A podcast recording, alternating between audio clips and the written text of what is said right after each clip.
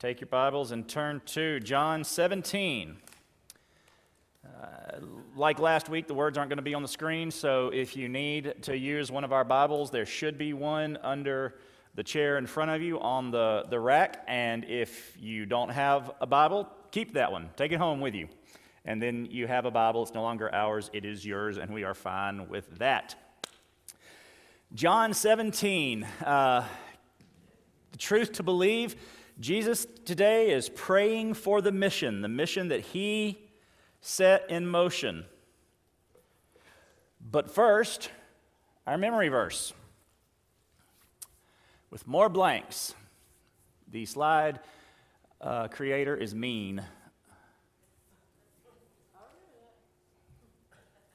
I just got in trouble. All right, let's say it together. I am the vine, you are the branches. The one who remains in me and I in him produces much fruit because apart from me, oh, you can, wait, oh, sorry, I'm doing an older version. Because you can do nothing without me. My Father is revived by this, that you produce much fruit and prove to be my disciples. John 15, 5, and 8. I stumbled a little bit. I think one or two of y'all did too, though, so we'll stumble together. We'll keep working on that. We got a few more weeks. The slide creator is going to just take more words out, though, so I'm warning you. Got to memorize it, got to work on it. Ma'am? I don't think she can be bought. No, I'm pretty sure she's straight laced on that. John 17, prayer for the mission. Uh, this week was interesting preparation. I won't go into all of it today, but I, I enjoyed preparing for this sermon. It is an incredible feeling to come to chapter 17 and know that the Savior of the world prayed for us 1,990 years ago you know, we can be that, almost that precise. It probably wasn't 33 AD, but if we do with the zero, he was probably born in 4, A, 4 BC. And, but still, let's just go with zero. 1990 years ago, like just a few weeks ago. Anyway, that's cool. He prayed for us. And, and let me encourage you this week sometime uh, to go back and read chapters 14 through 17 all in one sitting. Because then you get to the prayer after you've had him teach you for three chapters. Teach, teach, teach. Pray that we remember what he taught us. And it'll make a lot more sense. And, and you know, week to week, we chop it up and, and, and we talk about it and we go in depth, and that's great, and we need to. But sometimes we need to step back and, and see the whole context again because we may have forgotten where this prayer uh, came from. And as a matter of fact, I would encourage you, because I'm not going to do this today, uh, but I would encourage you to go back and read John chapter 1, then 14, 15, 16, and 17. Because chapter 17 brings a lot of closures, not the right word, but I'm going to use it anyway, to chapter 1 a lot of, uh, uh, oh, there's a word, referencing. Um, it's not the word I want. But anyway, it, it, it says things uh, in a different way that were said in, in chapter 1. So I encourage you to do that. So we, we come to this chapter, and, and Jesus is praying for himself, his disciples, and then us, but we have to be careful that we don't think incorrectly about this prayer. Um, praying for us was just a small part of this larger prayer.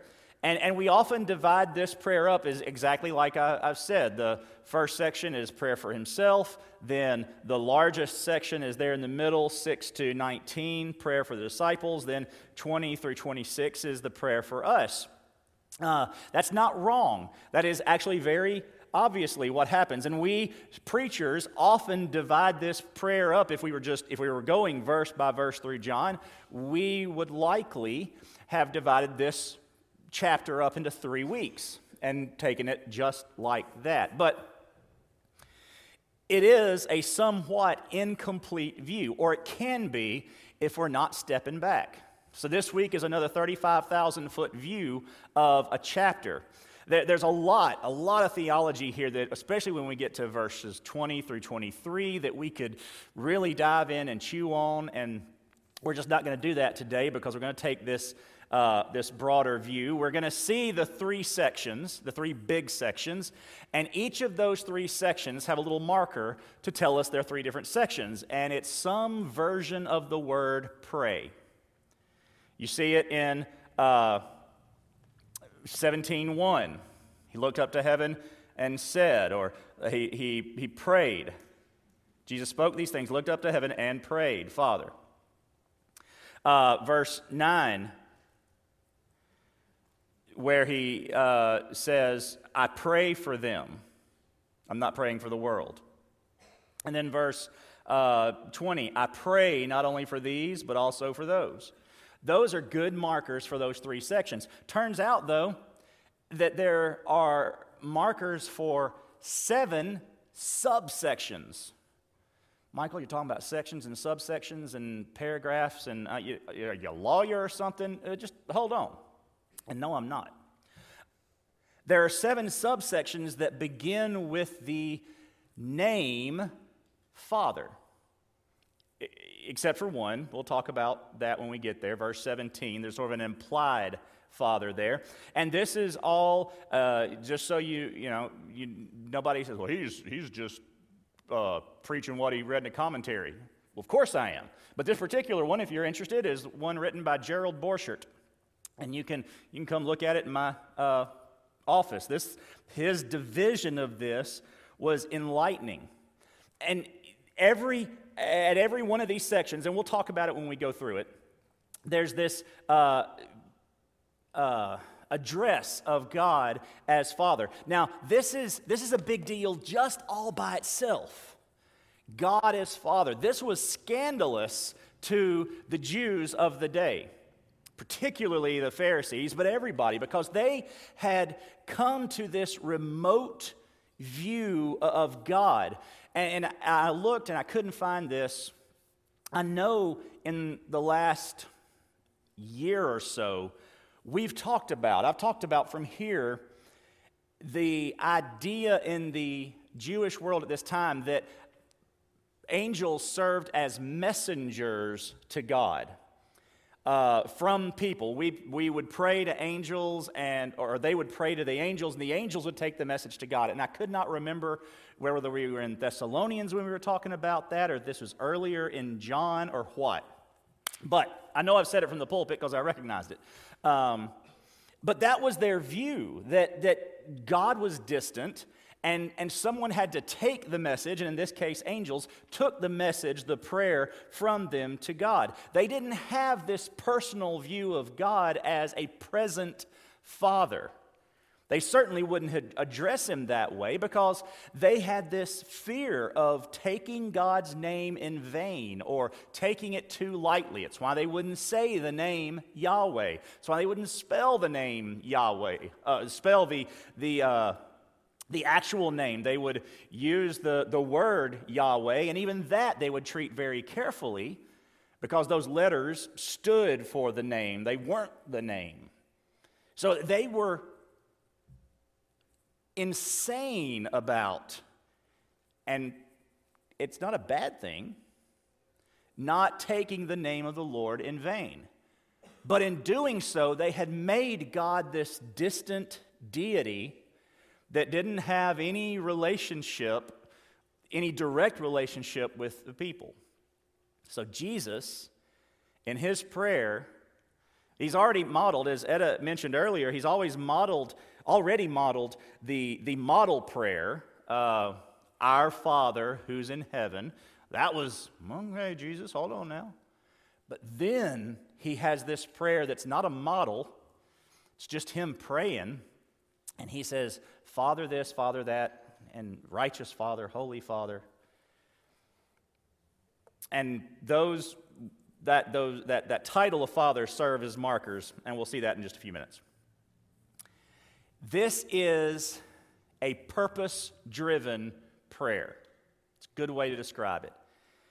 It is not light. And, and we would not expect anything Jesus did, or certainly anything that the Gospels record, to be light or to be taken lightly. He's not just praying for his disciples. He's not just praying for us. He's not just praying for himself. He is praying for the mission the mission of taking the gospel and making disciples. That's, that's what this is all about. The, the gospels, the scripture, his prayer. That's what it is about.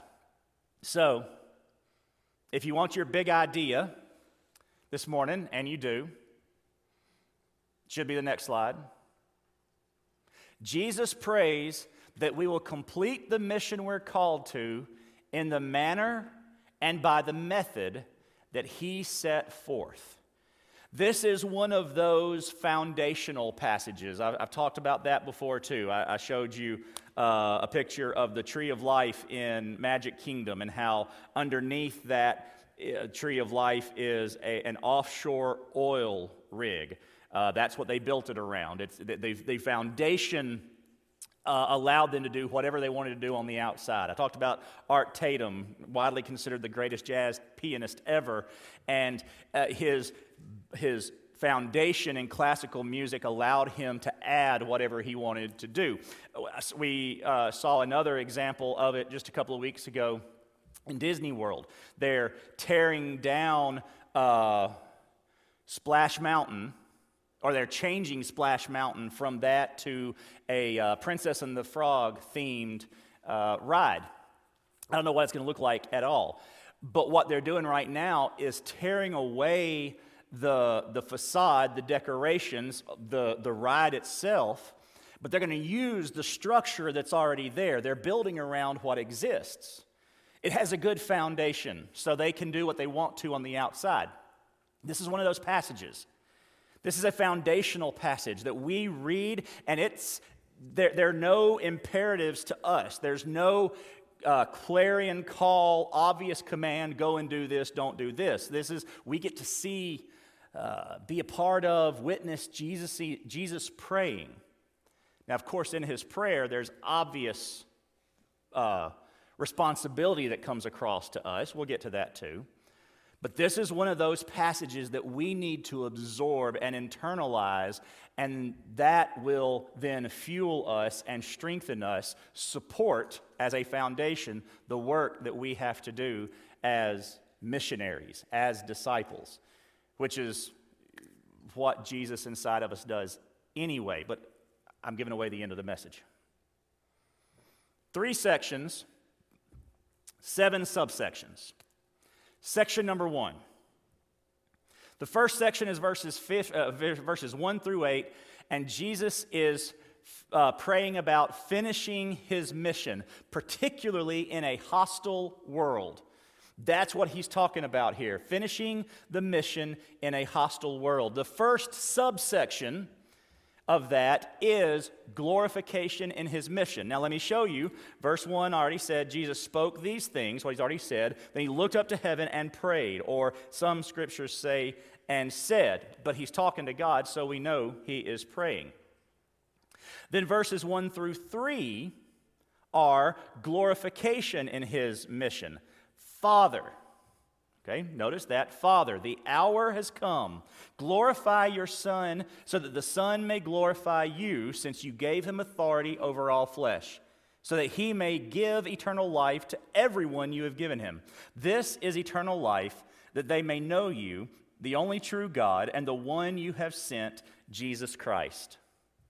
He's praying here that he would be glorified. He would be glorified, and through his glorification, therefore, God would be glorified. But he's praying that he would be glorified by finishing the mission. This is the night before his crucifixion, a few days before his resurrection. And we cannot, we, we, we do this, and, and we look at it as two events because they're three days apart, but the, the crucifixion and the resurrection are two sides of the same coin. They're not separate events. Uh, the Gospels see it as one event. As a matter of fact, the Gospels see the crucifixion, resurrection, and the ascension all as the same event. Jesus is our coming. It's the way Jesus taught it. So he's saying, I, am about done. This, this is it. I have come to the hour of the completion of the mission of dying and rising again for the salvation of the world. Glorify yourself in this. Glorify your Son so that you will be glorified. Glory is shared in His obedience. As He is obedient, He and the Father are glorified. Glorified. Well, we talked about, we had a whole sermon about glorified, giving honor, respect, uh, what to, that is due to someone. In this case, everything that he that God deserves, he gets as Jesus, the Son, the second person of the Trinity, is obedient as the incarnate one on earth, dying and rising again. Doing this thing that's going to be horrible, that's going to be painful, that based on his statements earlier in John and then his prayer in the uh, garden, he would rather not do if there are any other way. But there's not. He knows there's not. He's going to ask anyway, but he knows there's no other way. He knows that this is what he came for, and he is about to complete the mission. And in completing it, he will be glorified and God will be glorified. And then he says, so that he may give eternal life to everyone you have given him. This is eternal life, that they may know you, the only true God, and the one you have sent, Jesus Christ. There is glory then brought to Christ brought to God when people believe and are saved. So God is glorified by Jesus' obedience, and then God is glorified by human, humanity's obedience in following Christ. In all cases, God gets the glory. Jesus is praying for himself that he would uh, follow through with this mission, that he has come to this point. Now, Lord, glorify yourself, glorify me, as I glorify you in my obedience and get glory from the ones who will believe after I've gone through this act of obedience in saving them. The one uh, you sent, Jesus Christ. So he's praying now for glorification in his mission. And then, second subsection here, he is praying for glorification after his mission. Notice in verse 4, uh, actually in, in verse 5, but it's part of verse 4, this thought, he says, Father again. Here's our second Father. Verse 4 I've glorified you on the earth by completing the work you gave me to do. Now, Father, glorify me in your presence with that glory I had with you before the world existed. This verse is why, when you go back this week and you read verses, uh, chapters 14 through 17, you also read chapter 1. Because chapter 1 tells us about the glory Jesus had in God before he was the incarnate Son, all the way back to the beginning of whenever and before that, because there was no beginning of him or God. So he is now praying for glorification after his mission. His mission is fully complete when he is fully glorified. He's not done, and this is why I say crucifixion, resurrection, and ascension are all the same event, even though they're separated. You know, it's over 43 days for us, or around 43 days for us, for the disciples. But for God, for Christ, it was, it's just one thing. And when all of that is complete, when he has been crucified, uh, raised, and has ascended and is back where he belongs next to God, then the mission is fully complete because he is fully glorified. We, we read Revelation and we see the Lamb at the throne, and we, we read other passages. Uh, we read Acts and we see Stephen being stoned, and he sees the Son sitting at the right hand of the Father, and we see him fully in his glory as best we can, as best described in Scripture, when he returns to his rightful place by the Father. At this point in, in, uh, in his life and in the prayer, he has fulfilled the other part of his mission. He says, I've glorified you on the earth by completing the work you gave me to do. It's, it's an already completed work that he hasn't done yet. He's talking about death, burial, resurrection, ascension. Uh, but that's completed, that's done. It's in process, it's going to happen, and nothing's going to stop it.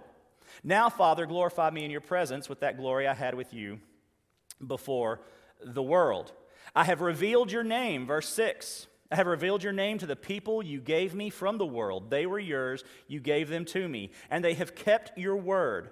Now they know that everything you have given is from you, because I have given them the words you gave me. They have received them and have known for certain that I came from you. They have believed that you sent me.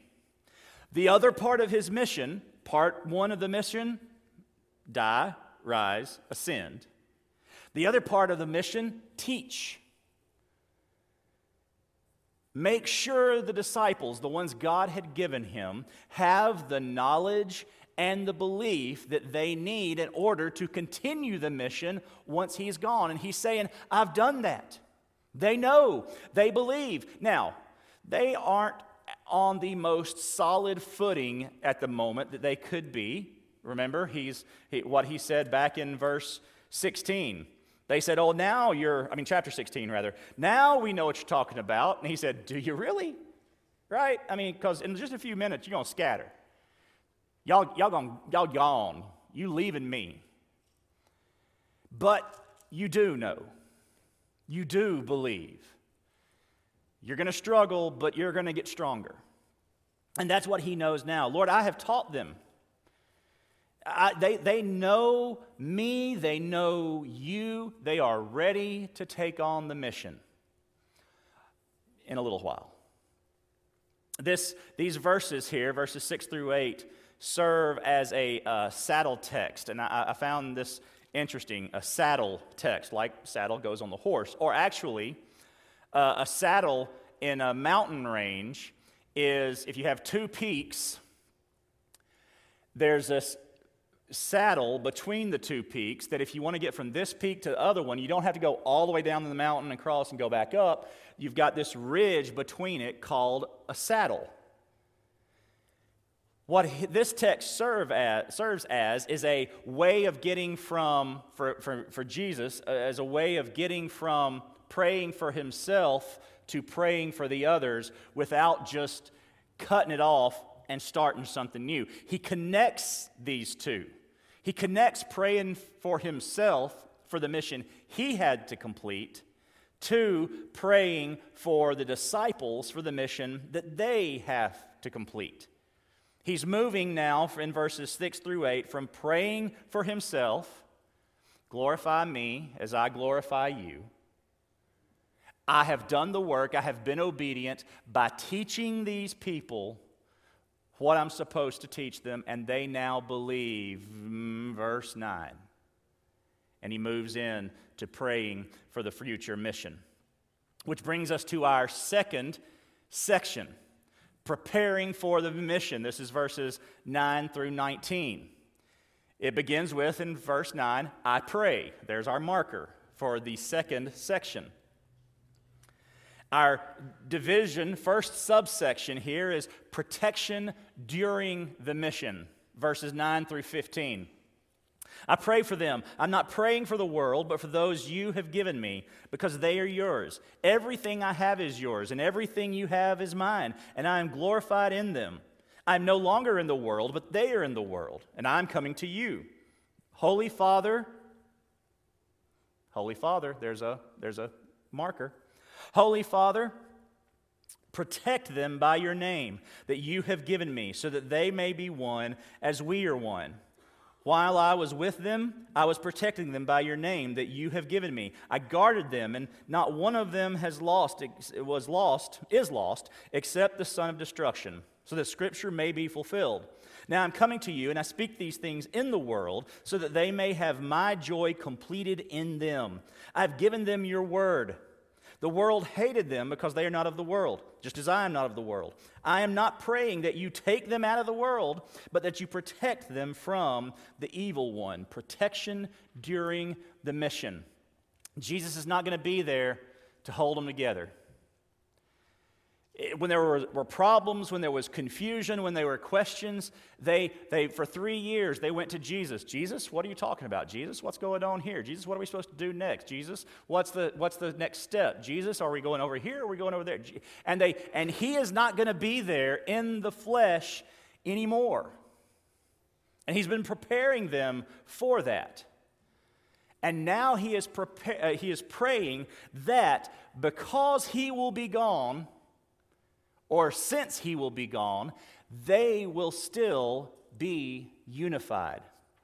Protect their unity in him.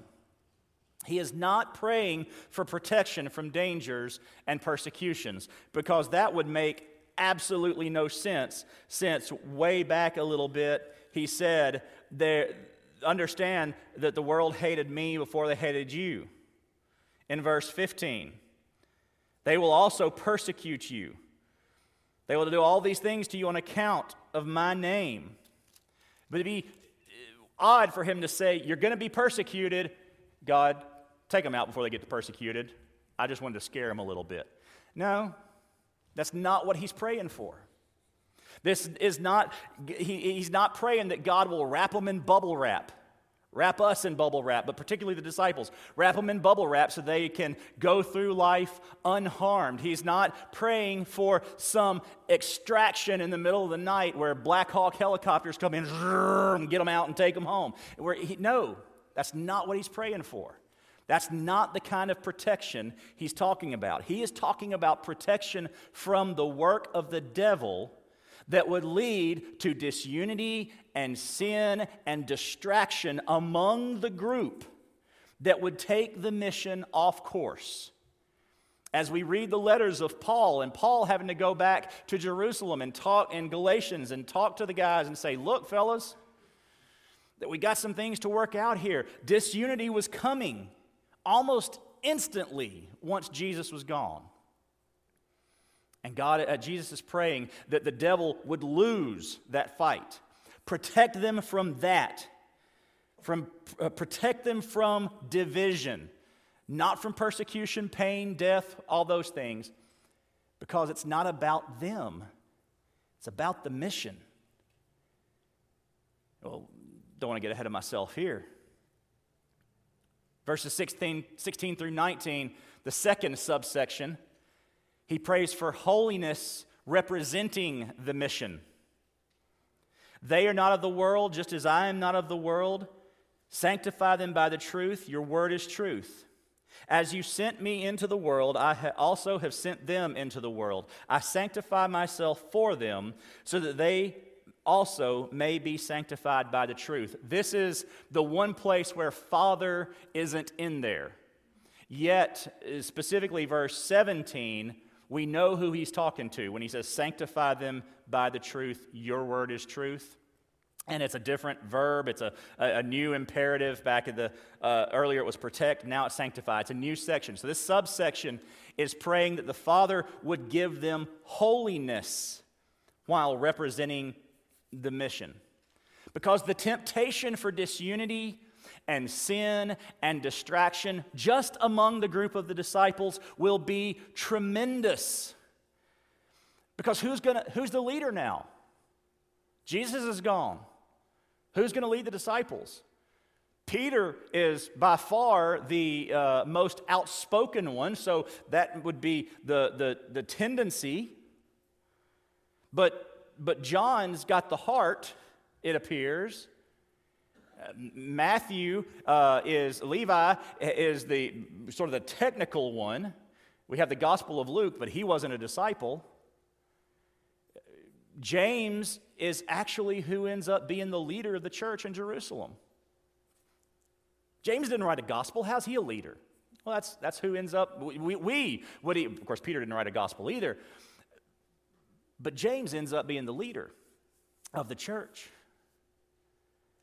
There would easily, could easily have been infighting over who was going to be in charge, who's going to lead, or which direction, or what do we do now, or somebody saying we shouldn't be waiting here. Well, Jesus said wait. Well, he didn't mean wait here, he meant wait, you know. Well, and besides that, the carpet's the wrong color where we're waiting. That was a joke. Thank you, one person, for laughing. There's so many things they could have fought over and jeopardized the mission with. But he prays that they would be sanctified, holy, set apart. Holiness is based on the truth of God's word, and that's the prevention of being unholy.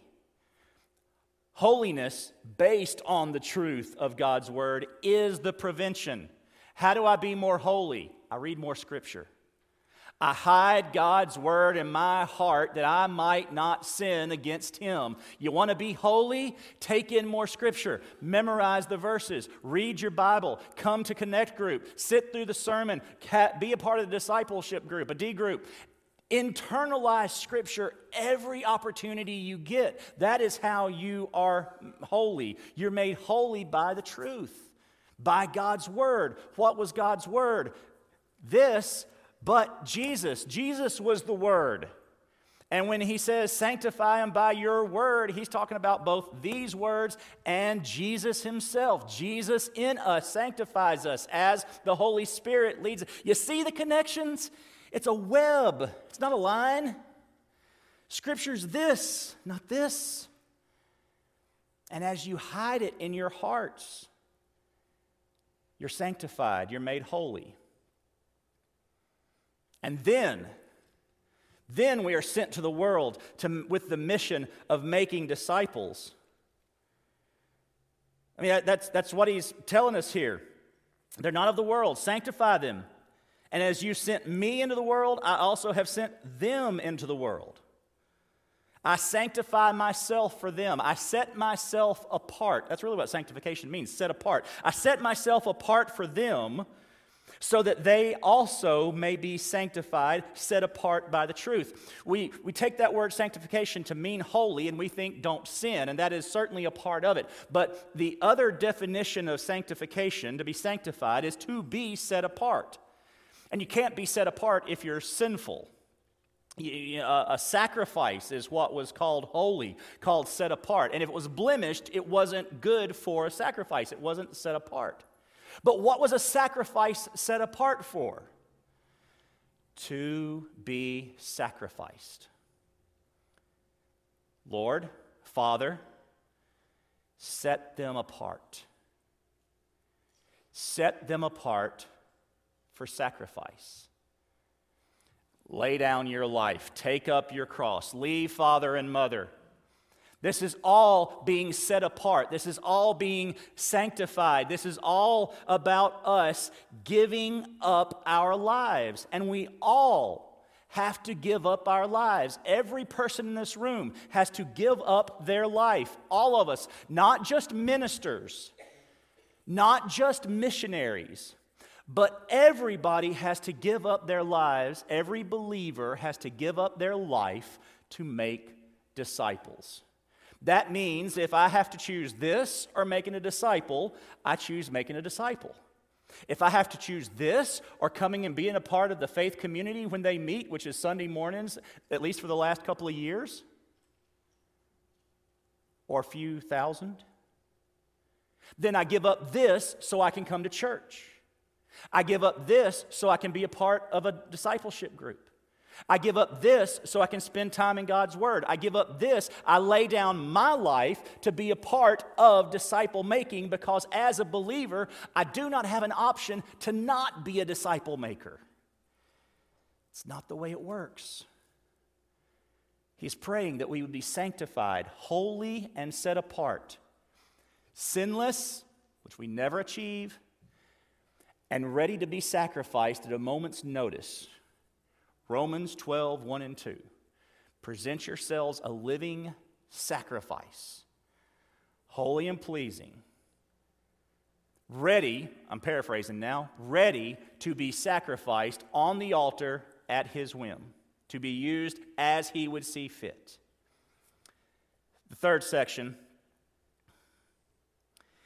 Jesus prays for the future of the mission. Verses 20 through 26. This one has three subsections.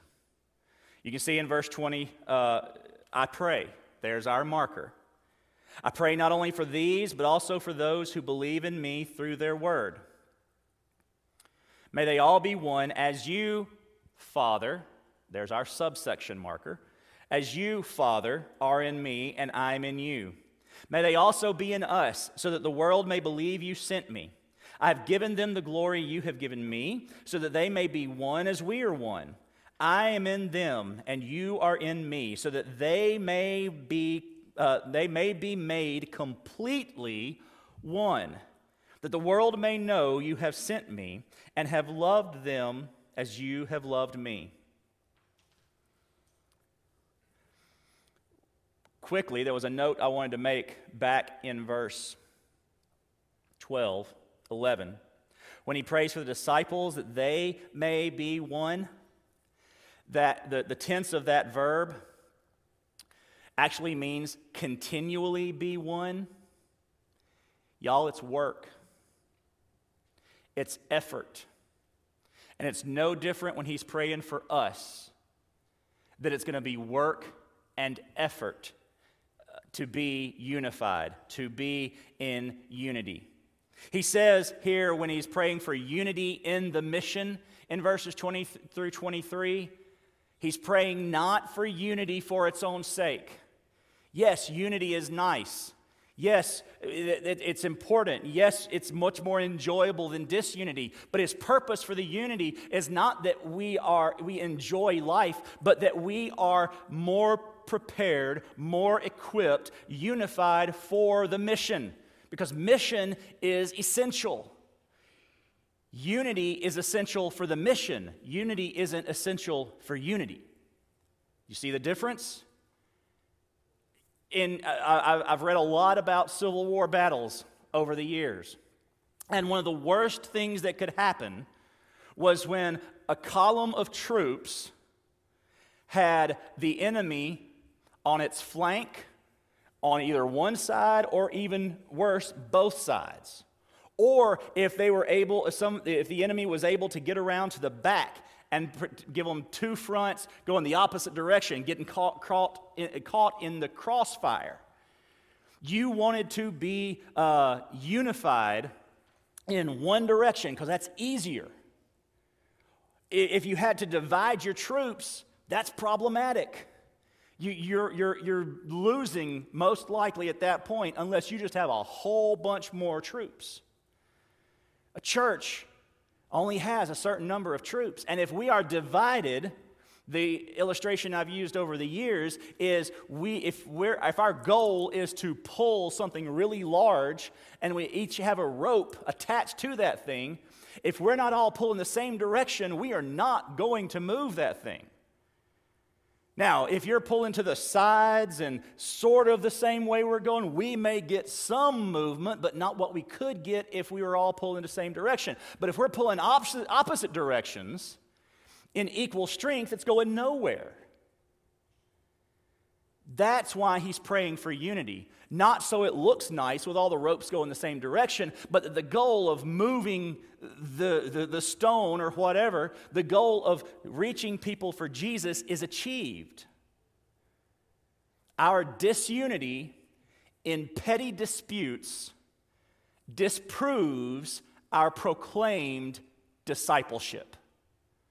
Let me say that three more times. Our disunity in petty disputes disproves our proclaimed discipleship. Our disunity in petty disputes disproves our proclaimed discipleship. I may just say it until I get at least one amen. Thank you. Because if you disagree, you're probably part of the disunity that disproves our discipleship. If we are fighting about the things that don't matter, when the mission, mission critical, when the mission is what matters, we are disproving our calling to the mission of making disciples. The mission fails if we aren't united in the mission.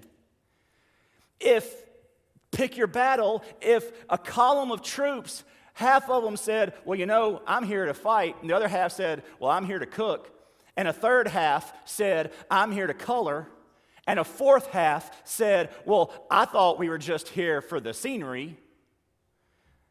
I know there aren't four halves. That's not mission critical. That is people that have no clue what they're here for. The church is here to make disciples. You are here to make disciples. You're here on Sunday morning to be equipped, to equip the saints. That's, that's actually my job description to equip the saints to do the work. My work is to equip you to do the work. We've got to be on mission. And Jesus said, By this they will know we are his disciples, that we love one another. So, unity is not a throwaway. It's not for its own sake, but it's not something we can just get rid of. And it can't just be, I mean, I, I guess to some extent, it, it, it can be that we just all do the same job, but we don't like each other.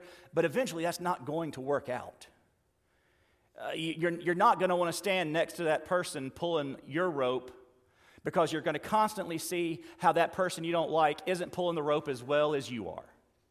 Why can't you pull the rope this way? You know you need to put the rope over your shoulder, not un, around your waist. You know, you know if you had different shoes on, you wouldn't pull. On and on and on and on love, unity. That is what we need in the mission. But Jesus doesn't just pray for unity in the mission, he prays for success in the mission. Verse 24. Uh, Father, I want those you have given me to be with me where I am, so that they will see my glory, which you have given me because you loved me before the world's foundation. In this prayer, we hear Jesus' heart des- heart's desire that we get to be with him. Father, there's your marker.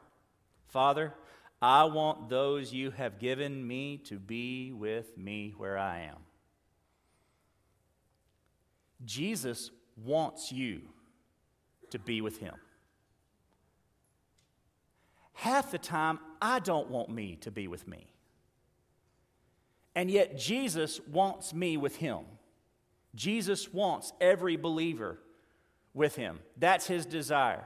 Our mission is to take as many people with us as we can to see Jesus' glory because he wants everyone that the Father has given him to come and be with him. And everyone that the Father has given him is everyone who will believe. It is Jesus' plea here that many are saved because of our faithfulness to the mission. Church, he's praying, be unified in the mission so that you can bring as many possible to see me uh, with you to see me. That is our mission. We have no other mission. So every activity of our church should in some way fulfill that mission. Jesus' plea that we succeed in the mission by bringing people with us when we go to see his glory. And then lastly, in verses 25 and 26, the seventh subsection of the third section power in the mission. Righteous Father, there's our marker. Righteous Father, the world has not known you However, I have known you, and they have known that you sent me. I made your name known to them and will continue to make it known, so that the love you have loved me with may be in them and I may be in them. The fuel for the mission is God's love for the world in us. The same book the same, uh, of the Bible, the same gospel has for God so loved the world, for God loved the world in this manner, loved the world. And now he's saying, May you be in them, may I be in them.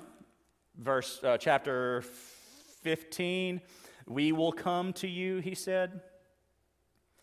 Let us be in them, and then they will make known the love that I have loved them with to the ones that need to hear it. The fuel for the mission is God's love for the world, but it's God's love for the world in us so that we too love the world. The world doesn't love God, and the world does not know God, but we do through Jesus we both love and know him, then we need to turn around and share that love.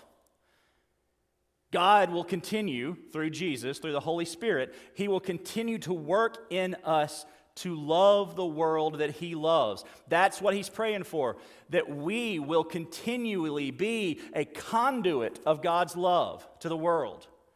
And Jesus will be right here. I'm going away, but I'm not going away. I'm sending the paraclete, the comforter, the, the counselor to, to do all these things in you. He will be in us by the presence of the Holy Spirit. He will never leave us. On every, in every conversation, on every mission trip, in every discipleship relationship, Jesus will be right there with us.